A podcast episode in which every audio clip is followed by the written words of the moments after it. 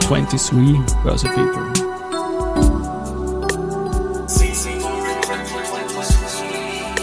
Are now in season 4.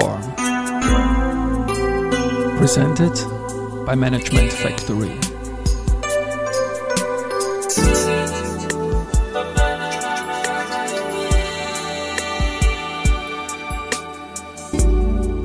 Ja, herzlich willkommen wieder zur Serie 23 Börse People. Und diese Season vor der Werdegang und Personality Folgen ist presented by Management Factory.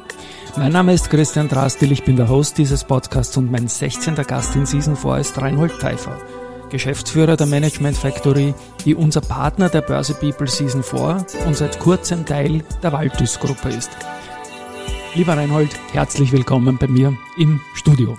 Vielen Dank und vielen Dank für die Einladung. Ja, ich freue mich. Du bist mein dritter Gast aus der Management Factory. Die Management Factory und diese Börse People Serie verbindet eine Geschichte. Mich freut das sehr, euch da gleich zum Start kennengelernt zu haben. Mein erster Gast war der Florian Heindl. Mein letzter Gast in Season 1 war der Thomas Joel, dein Kollege in der Geschäftsführung der Management Factory.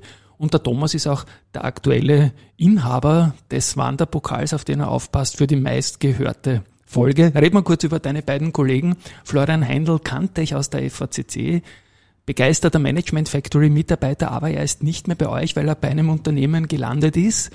Erzähl kurz was zum, zum Florian, ganz kurz bitte. Ja, wir waren sehr froh, dass der Florian zu uns gekommen ist und ähm, ähm, ja, er ist gleich sehr schnell zu seinem ersten Auftrag gekommen und leider für uns, und äh, ist es halt so, dass er uns leider schon wieder verlassen hat, weil er abgeworben wurde und der bei der Firma, für die er tätig war, auch fix geblieben ist.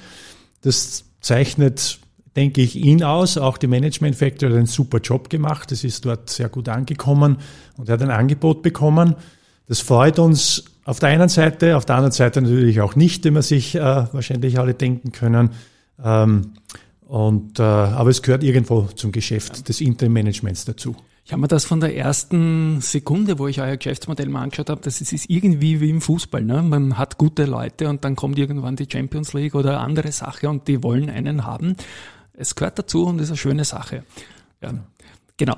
Wir, bevor wir über deine Karriere reden und die gemeinsame Geschichte auch mit dem Thomas Joel, reden wir kurz mit, über den Thomas noch. Ähm, er war, wie gesagt, auch schon zu Gast. Wir haben da schon viel auch über die Management Factory gesprochen. Wir haben heute eine weitere Facette, die im Q4 dazugekommen ist im November mit Waldtüs. Das werden wir dann zum Schluss besprechen. Ähm, ja, Thomas hat Stationen bei Zumtobel gehabt, ist unsere aktuelle Nummer eins im Ranking und ja, freut mich. Hoffentlich passt er gut auf auf dem Wanderpokal. Das ist klar. Und vielleicht gehört er ihm ja irgendwann einmal fix. Aber jetzt zu dir, lieber Reinhold. Bei dir hat es begonnen mit einem Betriebswirtschaftsstudium an der Karl-Franzens-Uni in Graz. Und wie ist es bei dir losgegangen dann? Wie bist du dann ins Business eingestiegen? Ja, nach meinem Studium in Graz ähm, bin ich äh, in die Wirtschaftsprüfung gewechselt. Hat, hat mein, das war mein erster, erster Job bei PricewaterhouseCoopers in Wien. Ich habe mich schon während dem Studium auf Revisions-, Treuhandwesen spezialisiert. Es hat sich herausgestellt, dass das irgendwo äh, mein Interesse geweckt hat. Und ähm, ja, war dann zwei Jahre dort. Mhm. Es war eine extrem lehrreiche Zeit. Ist etwas, was ich allen äh, jungen Leuten auch sehr empfehlen kann. Ähm, nach dem Studium vielleicht in die Wirtschaftsprüfung, in die Beratung, Corporate Advisory zu gehen in den ersten Jahren viel zu lernen, viele Unternehmen zu sehen. Bei mir war es so, es war wirklich eine sehr intensive, sehr, lehr sehr lehrreiche Zeit. Mhm. Revision klingt ja nach Kontrolle irgendwie, aber man kann es ja auch leibend und sympathisch machen, oder? Genau. Ja. Das Institut hat äh, Revisions- und Treuhandwesen ja. geheißen. Da war eben das ganze Thema Rechnungswesen, Controlling und so weiter dort vertreten, ja. Er ist er dann noch in den 90ern des alten Jahrtausends zu einem großen Konzern gegangen, Ericsson. Erzähl auch da, das ist spannend. Ja, ja gerne. Ähm, ja, nach ungefähr zwei Jahren bin ich halt so, musste man sich entscheiden, ob man diese Steuerberater-Wirtschaftsprüfungskarriere einschlagen will oder nicht. Ich habe mich dann dagegen entschieden, wollte in die Wirtschaft gehen, wollte eher in der Umsetzung tätig sein. Ericsson war damals ein Kunde von BWC und äh, habe dorthin gewechselt ähm, und habe dort meine ersten Schritte in, in einer Linienorganisation gemacht, äh, im Rechnungswesen und Controlling. Ähm, und ja, ist ein totaler Unterschied gewesen. Also der Wechsel von der Beratung, Wirtschaftsprüfung in ein Industrieunternehmen, in die Linie. Äh, auch hier gibt's, hat es wieder viel zu lernen gegeben in den ersten Jahren, was Mitarbeiterführung zum Beispiel anbelangt. Äh, oder sich, wie, wie man sich in einem, in einem Konzern im Allgemeinen bewegt. Ja, es war eine spannende Zeit, die zweite Hälfte der 90er. Ne? Da sind ja gerade in der IT Geschäftsmodelle rausgeschossen, die dann zum Teil auch unglaublich schnell börsennotiert waren, neuer Markt, Nasdaq Europe und so weiter und solche Sachen. Und im Lebenslauf stehen dann manchmal so, so Schlagworte, Firmen und meistens hängt das irgendwie zusammen und bei dir geht's ja irgendwie da mit Ericsson und, und Schrack und Kapsch. Erzähl doch bitte. Gerne. Ja, Ericsson ist ja nach Österreich gekommen, indem sie Anfang der 90er Jahre Schrack übernommen haben. Ähm, viele genau. kennen wahrscheinlich viele Schrackfirmen noch am Markt. Es sind dann ein paar eben nicht übernommen worden. Später sind weiter wieder welche verkauft worden. Schrack Seconet zum Beispiel, Schrack Energietechnik. Ähm, und ähm, Ericsson hat dann auch Teile dieses gesamten Schrack-Imperiums dann, wie gesagt, auch wieder, wieder verkauft und hat sich redimensioniert und, und, und immer mehr fokussiert. Und ein Teil davon war Telefonie und IT. Mhm. Und dieser Teil ist äh, in, über ein Management-Buyout dann äh, verkauft worden. Ich war in diesem Unternehmensteil tätig damals und äh, das war 1998 und bin dann mit diesem Unternehmensteil mit und ähm, die Firma ist, hat dann Shark Businesscom geheißen, ähm, war Telefonie und wie gesagt IT-Dienstleister, mhm. habe dort die Finanzleitung übernommen ähm, und war auch für mich eine sehr, wieder eine sehr interessante, wieder sehr lehrreiche Zeit, noch in meinen jungen Berufsjahren nach wie vor, weil dort nach dem Management Buyout die Firma was Rechnungswesen, Controlling äh, und so weiter, die ganzen administrativen Prozesse von Null auf aufzubauen waren, weil das aus dem Ericsson-Konzern rausgelöst wurde. Äh, zum Beispiel musste man dann innerhalb von kürzester Zeit ein, ein eigenes ERP-System äh, einführen, raus aus SAP in ein etwas äh, ja. kleineres, besser für uns geeignetes. Ähm, und ähm, also, wie gesagt, eine, eine, eine Aufbauzeit, eine sehr interessante, überhaupt noch eine Management-Buyout. Mhm. Ähm, äh, ist das überhaupt sehr, sehr, sehr, sehr, sehr interessant gewesen.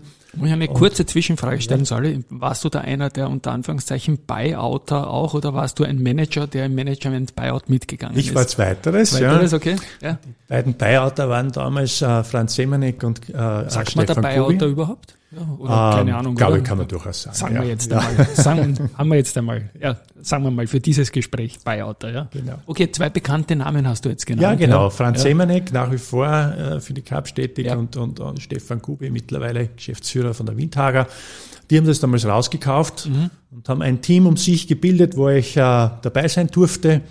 Äh, und äh, war eine schöne Zeit mit, mit, mit äh, ähm, vor allem auch so wie du erwähnt hast, in dieser Zeit große Aufbruchstimmung. In der Zeit ja. noch in der IT-Branche hat sie wahnsinnig viel getan. Ähm, äh, viele Firmen sind aus dem, aus dem Boden gestampft worden zu der Zeit. Hat sich dann zwar einige Jahre später dann wieder schwieriger entwickelt, Anfang der 2000er Jahre ähm, äh, mit der Telekom-Krise, aber die ersten Jahre waren, waren sehr stark durch Wachstum geprägt. Mhm. Also man kann sagen, dass du aus diesen Early Years ein, ein CFO CFO bist, der seine Wurzeln aus dem Reporting irgendwie auch aus der IT-Branche und aus dem Rechnungswesen mitgebracht hat. Oder das sind deine Roots, kann man sagen. Ne? Das kann man, glaube ich, äh, genauso sagen. Ja. Und die nächste Komponente ist dann, die dazugekommen ist, ist vielleicht die M&A-Komponente. Mhm. Einerseits einmal Management-Buyout, wo ich zwar kein Buyouter, wie gesagt, war, aber sehr stark involviert war in diesen ganzen Prozessen. Du warst ja damals schon Leiter, glaube ich, vom Rechnungswesen. Genau, oder? ich war Leiter ja. vom Rechnungswesen. Also da braucht man dich dazu zum Buyout. Ganz genau, ja. ganz genau, so ist es. Und die nächste Phase war ja dann von dieser Schrack Businesscom, mhm. äh, ist die nächste Station gewesen. Die ist dann wieder übernommen worden von der, von der Kapsch-Gruppe. Kapsch hatte ebenfalls äh, eine, eine in, in, in der gesamten Gruppe einen Teil mit, mit Telekommunikation und IT. Der mit der kurze Zwischenfrage, hilf Gerne. uns kurz mit der Zeitschiene. Ja. Wann war das? Das war schon ah, in den Nullern, glaube ich, oder? Das war Ende der 90er Ende Jahre. Ende der 90er noch, okay. Das Management Buyout war 98. Ja. Äh, und, oder 97, sogar 98, ja, krieg's gar nicht okay. mehr ganz hin. Und zwei Jahre später, 99, 2000, war dann die Übernahme durch, durch die Kapsch. Genau, so ungefähr hätte ich das eingeordnet gehabt, genau, ja. Genau, okay. genau. Ja, und, und das war dann da eine, eine, eine Fusionierung der beiden Unternehmensteile, hat dann Caps Businesscom geheißen, heißt es äh, jetzt nicht mehr, mhm. mittlerweile heißt es ja K-Businesscom, äh, das Unternehmen. Äh, aber es war dann äh, die Zusammenführung dieser beiden Unternehmensteile. Franz Semanek ist in dann den Holding-Vorstand gewechselt, ist CFO der Kapsch-Gruppe geworden und ich habe seine CFO-Position dann in der Kapsch Businesscom übernommen mhm. ähm, und bin dann in den Vorstand dort gewechselt. Wir sprechen aber von einer Zeit äh, vor der Management Factory, Richtig. als du eine CFO-Position übernommen hast, was ja eigentlich das Geschäft der Management Factory dann später geworden ist. Ganz und jetzt genau. kommen wir, glaube ich, schon langsam ja. zur Gründungsgeschichte der Management Factory. Wir kommen zum Thomas Scholl, wir haben ihn erwähnt. Wir kommen nach Alpbach, wie du mir erzählt hast. Ganz genau. Ja, die, die Management Factory wurde schon 2001 gegründet von Thomas Scholl und von Gerhard Würst. Und ich habe die beiden dann in Alpbach kennengelernt mhm. am Finanzsymposium, das ich regelmäßig besucht habe. Und ja, die beiden habe ich kennengelernt und die haben mir von einer Idee erzählt. Die haben mir von der Management Factory an und für sich erzählt und gesagt, dass sie die Firma in Richtung Interim-Management-Firma weiterentwickeln wollen.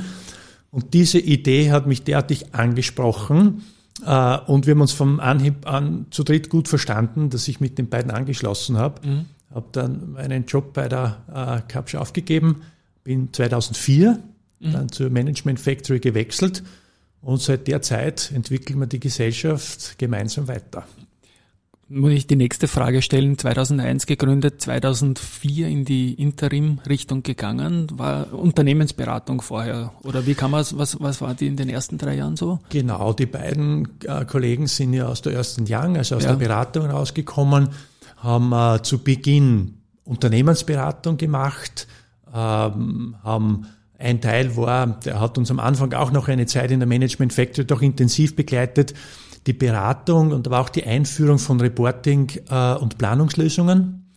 Ähm, und das war doch ein, ein, ein Schwerpunkt. Mhm. Und das hat uns natürlich die ersten Jahre begleitet, weil man halt, ähm, wenn man in ein neues Segment einsteigt, das nicht von vornherein sofort die Umsätze bringt, die man sich vielleicht erhofft. Ähm, aber wir haben das gesamte Beratungsgeschäft immer weiter äh, abgelöst durch Interim-Management.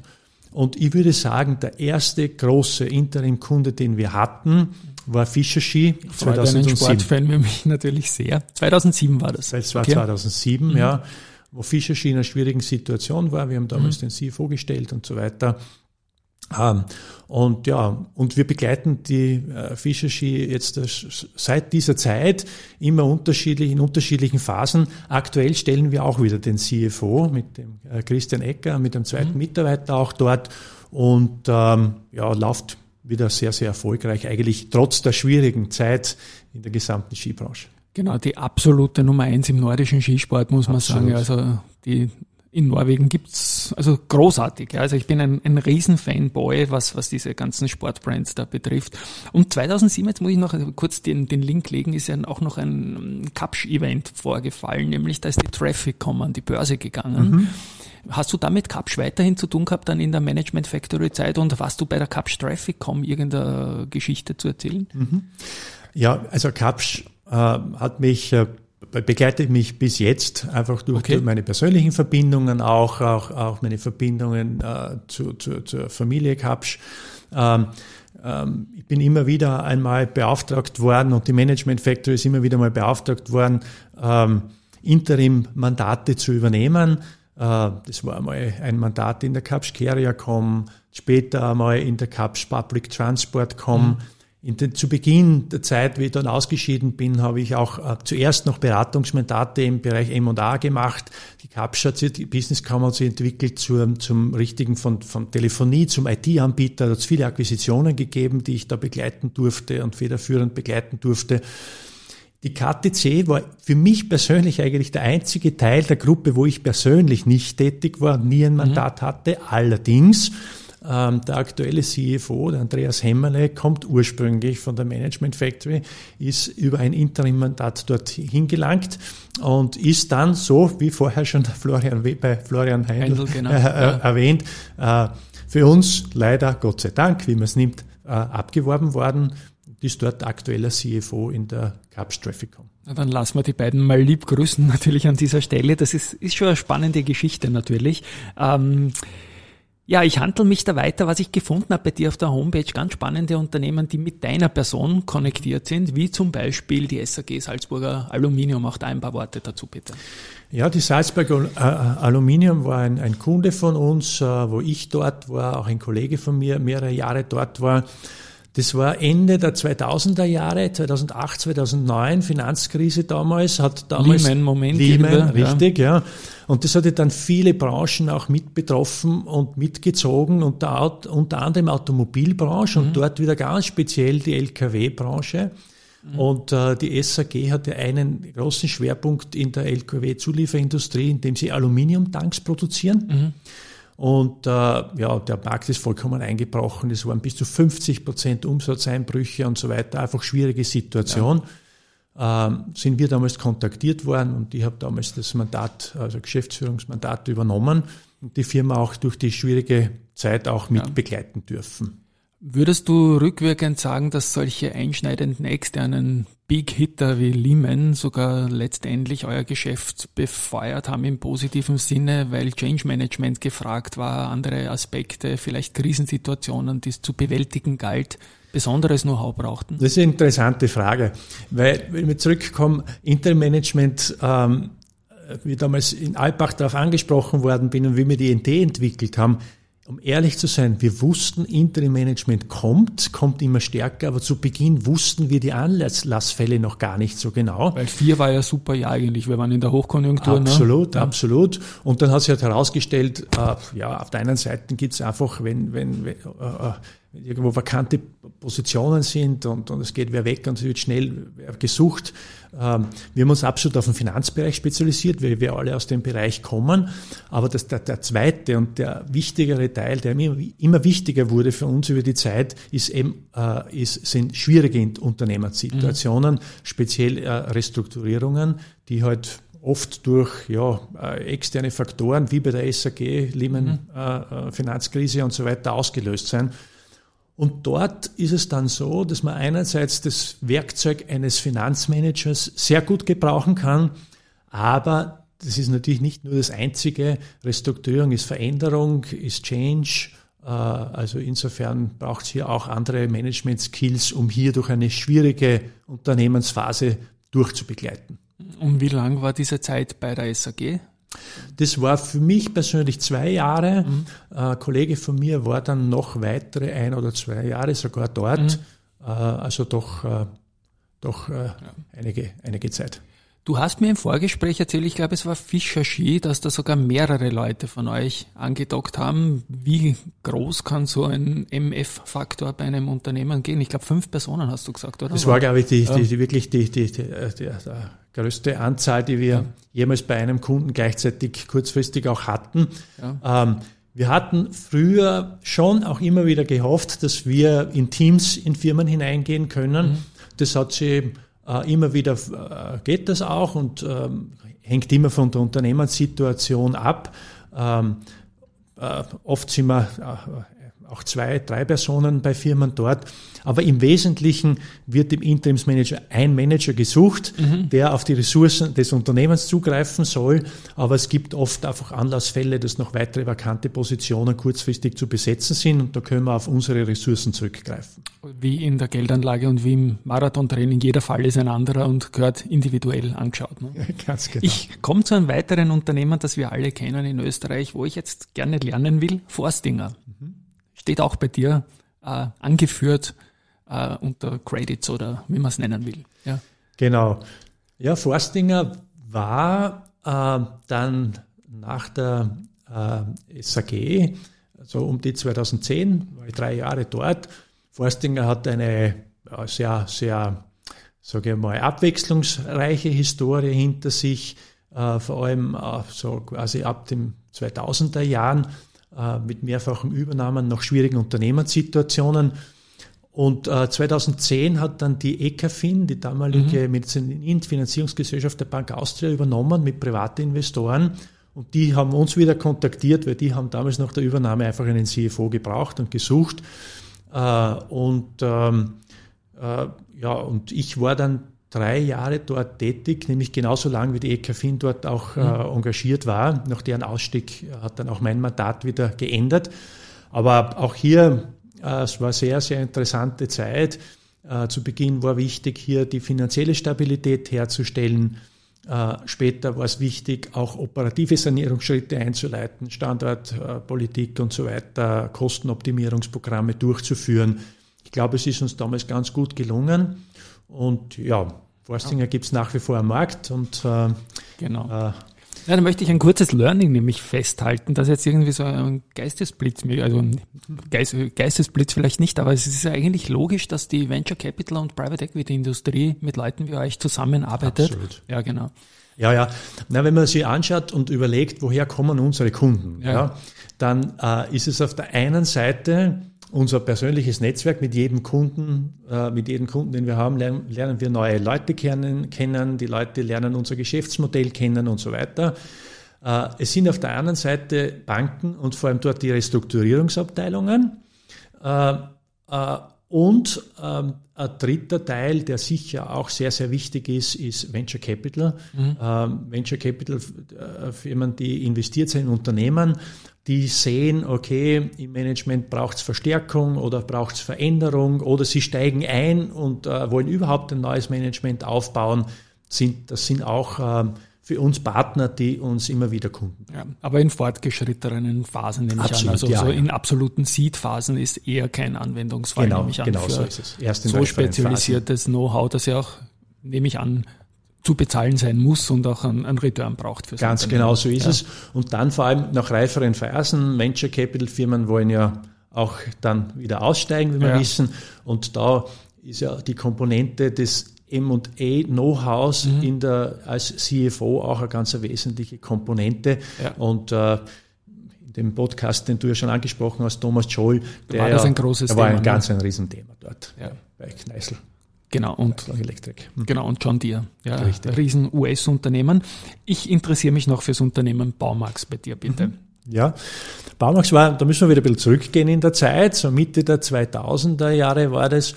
Ähm, ja, äh, da habe ich meine erste Handelserfahrung, Forsting, die ich dann für Forsting eigentlich auch gut nutzen konnte. Dort war der Anlassfall, dass ein Interim-Manager gesucht wurde, ganz einfach die Besetzung einer, einer vakanten Position. Das war damals der Leiter des Konzernrechnungswesens. Mhm. Da ist einfach wer ausgefallen, musste kurzfristig besetzt werden. Ich habe die Position dann zwei Jahre besetzt und bis dann wieder ein Nachfolger gefunden wurde. War das noch in der Zeit der Börsennotiz oder wird so gerade gegen Ende gewesen sein? Das war gegen Ende schon. Ja, genau. Ja. Ganz genau. Ja. Ja, spannend, spannend, spannend. Ein Unternehmen, was ich ansprechen muss, weil ich die ganze Zeit drauf schaue und das Unternehmen auch kenne. Du hast hier einen Blog von mir liegen und da steht POR drauf.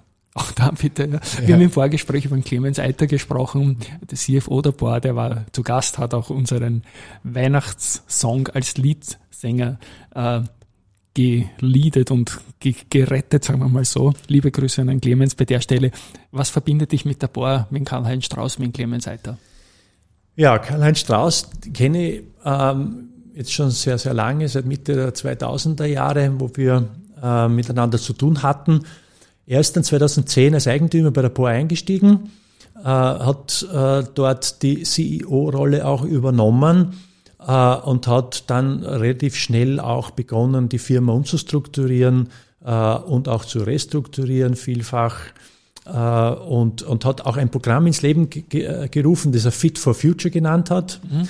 Äh, ein großes Restrukturierungsprogramm und der hat einen Leiter für diese für dieses Programm äh, gesucht und hat mich angesprochen und ich bin dann 2013 bin ich dann äh, zu, zu, zu Bohr gegangen, habe das dann drei Jahre gemacht, habe dieses Programm geleitet. Ähm, es ist dort gegangen um Kostenoptimierungen, am Anfang sehr stark, auch um, um, um Bilanzoptimierungsthemen ist es gegangen. Äh, und dann später ist es immer stärker zu einem Programm geworden in Richtung Effizienzsteigerung Digitalisierung am Bau. Mhm. Ähm, in gewisser Weise läuft das Programm jetzt noch immer weiter, aber es ist damals im, im großen Stil dann halt abgeschlossen gewesen. Ähm, bin dann 2015 dort äh, wieder weggegangen, bin aber mittlerweile, und das ist seit 2019 jetzt wieder bei der BOA angedockt und bin dort äh, als Leiter Commercial Management sowas wie der oberste Konzerncontroller im, im, im Bohr-Konzern und bin dort im Team vom Clemens Seiter. Denke ich mir, das muss ja ganz knapp an dem CFO natürlich sein. Und der, der Clemens war ja früher der Prüfer der POR. Mhm kanntet ihr euch auch schon von daher, denke ich, an? Genau, da hatten wir miteinander schon zu tun, weil ja. ähm, äh, ja, als, ja. als im Controlling hat man dann immer wieder An Anknüpfungspunkte äh, zu, zu, zu, den Wirtschaftsprüfern natürlich. Und ja, war dann natürlich toll, dass er da zur Bohr gewechselt ist und sein, sein Know-how jetzt auch, auch einbringt. Wunderschön, deswegen mag ich meinen eigenen Podcast so gern, weil ich so viel lernen kann, wie sich die Fäden dann auch immer wieder zusammenführen und sagen, ah, das passt ja zu dem Thema, werde ich sehr viel verlinken in den Shownotes dieser Folge, nämlich auch die Folge dann mit Clemens natürlich. Ja, und ich habe es anmoderiert und wir kommen jetzt noch dazu bei der Management Factory selbst. Du bist Geschäftsführer gemeinsam mit dem Thomas Joel. Äh, ist im November ein großer Corporate Event passiert, der Einstieg der Waltys Gruppe, ein internationaler Player aus dem Interim Management. Auch da bitte ich dich, zu sagen, warum habt ihr euch dazu entschlossen, das zu tun und was bedeutet das für die Management Factory, dass ihr jetzt Part der Waldhüs Gruppe seid? Ja, sehr gern. Also, ich habe erwähnt, uns gibt es jetzt seit über 20 Jahren und da äh, haben eine gewisse Entwicklung durchgemacht und wir haben voll auf das Thema Interim Management gesetzt und es war gut so. Es ist ein sehr stark wachsender Markt. Ähm, in den letzten Jahren immer stärker. Und wir mussten uns einfach überlegen, äh, wie wir uns weiterentwickeln wollen und ob wir mit dem Markt mitwachsen wollen oder nicht. Und wir haben einfach gesehen, dass wir in der Struktur, wie wir derzeit äh, aufgestellt sind, strategisch, an gewisse Wachstumsgrenzen stoßen. Äh, warum ist es so?